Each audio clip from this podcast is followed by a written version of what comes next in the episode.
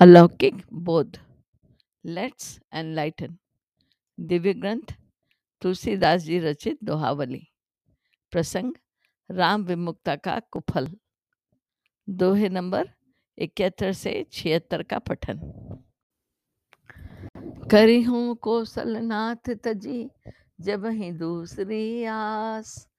करी हूँ कौशलनाथ तजी, जब ही दूसरी आस। जहाँ तहाँ दुख पाई हों तब ही तुलसीदास। जहाँ तहाँ दुख पाई हों तब ही तुलसीदास।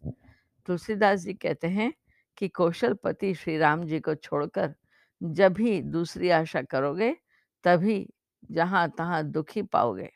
अब सुनिए विधि न ईंधन पाइये सागर जुरे न नीर बिंधि न ईंधन पाइये सागर जुरे न नीर, परे उपास कुबेर घर, जो बिच्छप रघुबीर।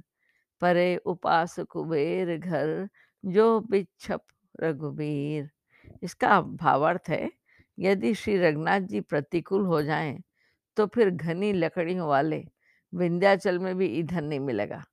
समुद्र में जल नहीं जुड़ सकेगा। और धनपति कुबेर के घर भी फाका पड़ जाएगा। अब सुनिए, बरसा को गोबर भयो, को चहे को करे प्रीत। बरसा को गोबर भयो, को चहे को करे प्रीत। तुलसी तू अनुभव ही अब राम विमुख की रीत।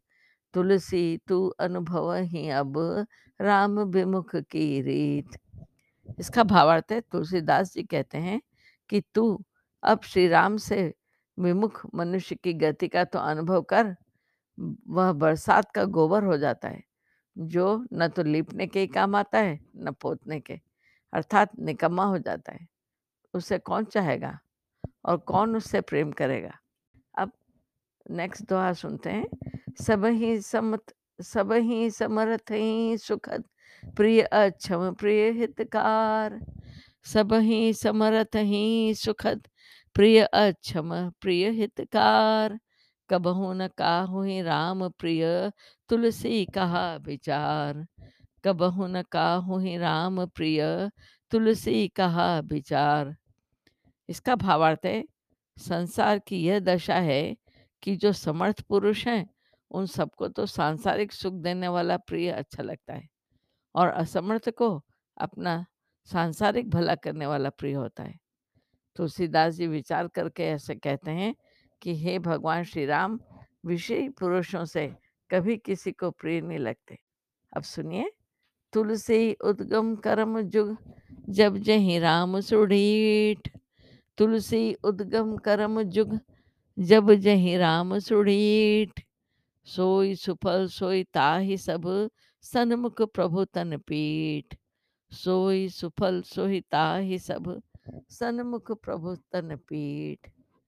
इसका भावार्थ सुनिए, तुलसीदास जी कहते हैं, जब जिस पर श्री राम जी की सुदृष्टि होती है, तब उसके सब उद्गम यानी क्रियमाण और कर्म यानी प्रारब्ध दोनों सफल हो जाते हैं और वह शरीर की ममता छोड़कर प्रभु के सन्मुख हो जाता है। अब सुनिए राम काम तरु परिहरत, सेवत कलि तरु ठूठ। राम काम तरु परिहरत, सेवत कलि तरु ठूठ।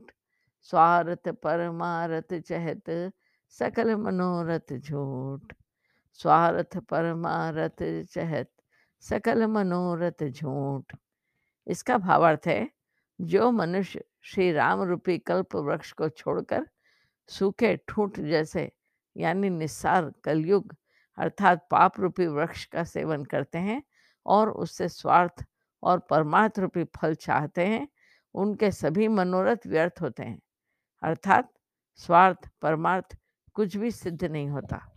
आज के इस दिव्य श्रवण ज्ञान को यहाँ विश्राम देते हुए, हरि की विभूतियों से अनुभूतित होते हुए मेरा मृदुला चतुर्वेदी का आप सभी को सादर नमन। एवं जय सिया राम।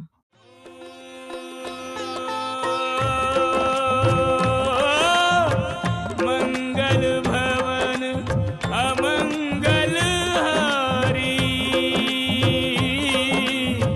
द्रवहु सुदशरथ अजिर बिहारी।